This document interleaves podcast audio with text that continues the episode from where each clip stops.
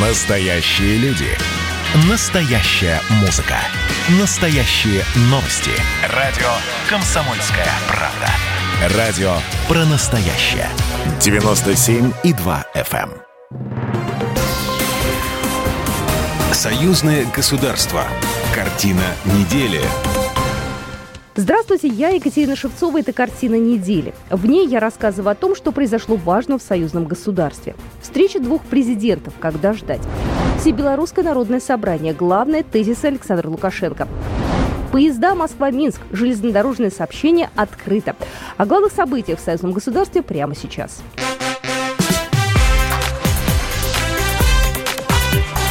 Главное за неделю. В первый день работы Всебелорусского народного собрания, которое проходило на этой неделе, одиннадцатого числа и двенадцатого числа, Александр Лукашенко выступил перед делегатами с почти четырехчасовой речью. Говорил президент о многом. О политике, о экономике, о социальной сфере, о молодежи, медицине и Конституции. две тысячи двадцатый год выдался для страны непростым. Вторая его половина была отмечена митингами и протестами. Программа оппозиции в Беларуси носила антироссийский характер, а интеграция с Россией для Беларуси очень важна, ровно так же, как и Беларусь важна для России. Только сплотившись, мы сохраним устойчивость наших стран от связки Беларусь-Россия или Россия-Беларусь. Во многом зависит мирное и стабильное будущее региона. Не во многом, вообще зависит, будет здесь мир или здесь будет война. От нашего единства с Россией все будет зависеть. Президент подчеркнул, что бы ни случилось на мировой политической арене, Россия и Беларусь будут вместе. Это уже давно проверено временем. Последний и, пожалуй, самый яркий пример – последствия президентских выборов в Беларуси. Буквально на следующий день после них на страну накинулись со всех сторон. Россия помогла выстоять. Основным экономическим партнером и стратегическим союзником была и будет наша Россия. Она нам не чужая, потому что там живут не только наши люди и очень близкие россияне, и прежде всего русский народ. Это наш народ, с которым мы жили дол- долгие века и вместе, иногда спиной в спину, иногда плечом в плечо, стояли и боролись по одну сторону баррикад. Но баррикады еще не разобраны. Осенью Россия и Беларусь проведут совместные военные учения «Запад-двадцать двадцать один». И этот год будет нацелен на совершенствование и укрепление армии страны. Укреплять обороноспособность страны нас вынуждает накал военно-политической обстановки в восточноевропейском регионе, конкретно у наших границ. Я не открою большой тайны. В Польше, в странах Балтии на постоянной основе находятся многонациональные силы НАТО. В Польше американцы строят свои военные базы, завозят туда самое современное ударное вооружение, размещают свои войска. И что нас больше всего настораживает, в прошлом году стянули к нашим границам передовое командование пятого корпуса сухопутных войск. Александр Лукашенко назвал главные условия своего ухода из власти. Это мир и порядок в стране, а также гарантия от возможного преследования нынешних сторонников президента. Поэтому я предложил Всебелорусскому народное собрание сделать конституционным органом. Сделать его с полномочиями, что если этот общественный договор, который мы заключим, будет нарушен, вся власть будет у всенародного собрания. У вас, даже без меня. И всенародное собрание, оно будет избираться еще более ответственнее людьми, будет иметь полномочия, оно должно быть стабилизатором на переходный период. Александр Лукашенко также обозначил сроки подготовки изменений в Конституцию и проведения референдума. В течение этого года проект Конституции будет готов. И он будет в течение года обсужден всенародно. А в начале следующего года, как минимум, я думаю, мы справимся, мы внесем его на рассмотрение всенародное голосование, на референдум. Много внимания было уделено социальной сфере страны. Президент говорил о зарплатах, о пенсиях, вопросах медицины и поддержке незащищенных слоев населения. Также он рассказал о конкретных планах, которые напрямую коснутся граждан Беларуси. И первый из них – изменение зарплаты бюджетников. Президент считает, что Всебелорусскому собранию надо передать в качестве полномочий определение стратегии развития белорусского общества. Посол России в Беларуси Дмитрий Мезенцев прокомментировал выступление белорусского президента. Тот большой разговор президент Лукашенко пригласил Беларусь.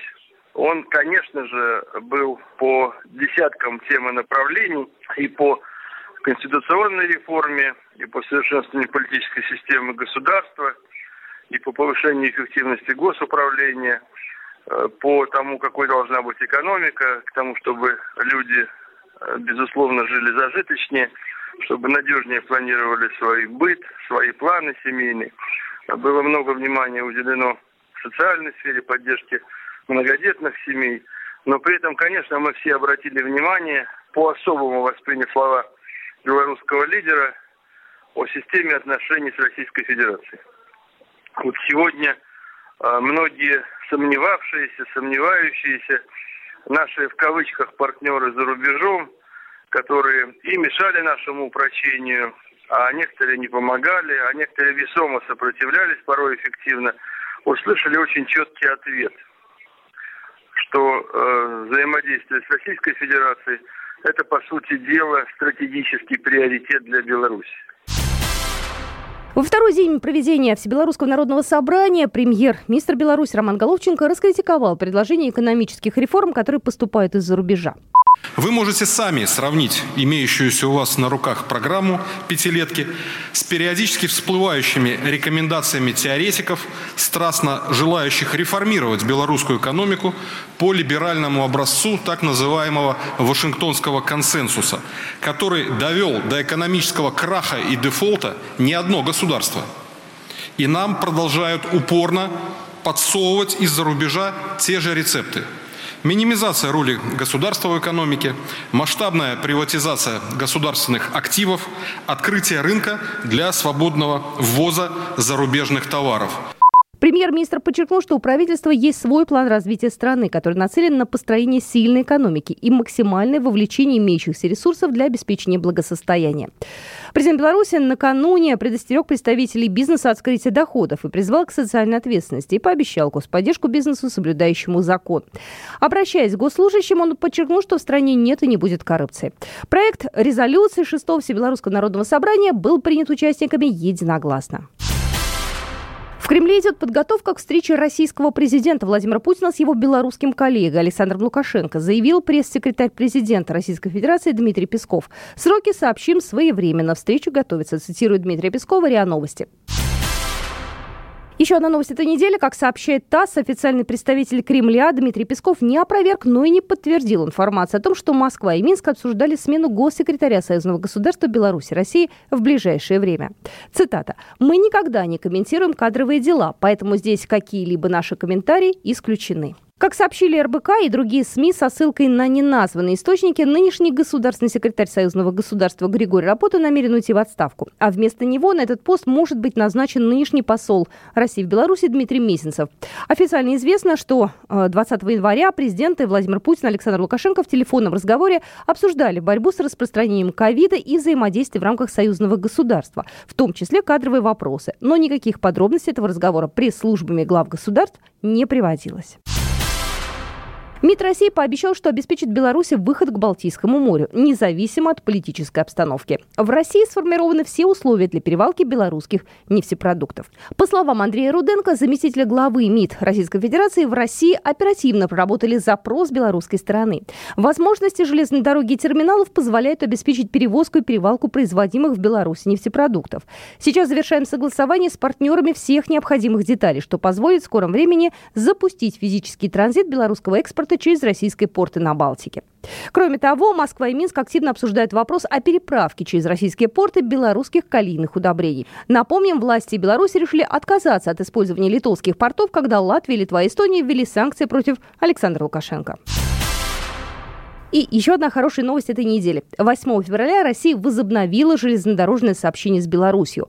После долгого перерыва, который был вызван пандемией коронавируса, с Минского вокзала в Москву отправился первый пассажирский поезд. Состав из пяти вагонов, купе, плацкарты, эс вэ. На этот рейс было продано двести сорок билетов. Проводники этого состава контролируют не только билеты. При посадке на поезд пассажирам необходимо соблюдать требования Минздрава. Нужно иметь при себе отрицательные пэ цэ эр-тесты на коронавирус не более чем трехдневного срока давности. С подробностями Александр Захаревич, начальник пассажирской службы железной дороги Республики Беларусь.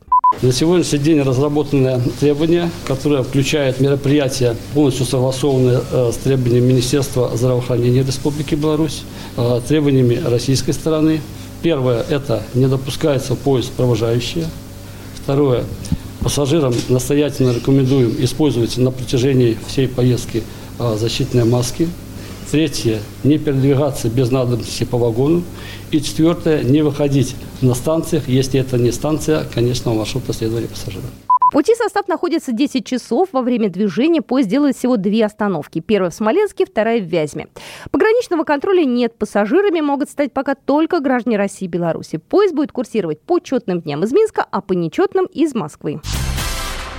Фотовыставку «Дипломатия как искусство» презентовали на этой неделе в Генеральном консульстве России в Бресте, передает Белта. Выставка приурочена ко дню дипломатического работника, который отметили десятого февраля. В экспозиции представлены двадцать четыре репродукции известных картин русских художников и столько же фотографий, сделанных российскими дипломатами во время значимых событий. Необычность выставки в том, что основные моменты практической работы диппредставительства показаны через призму шедевров изобразительного искусства. В вернисаже приняли участие представители дипломатических ведомств, местных органов власти, крупных предприятий-экспортеров.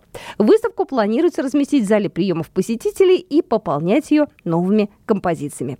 Вот такие события происходили в жизни Союзного государства на этой неделе. Программа произведена по заказу телерадиовещательной организации Союзного государства. Картина недели.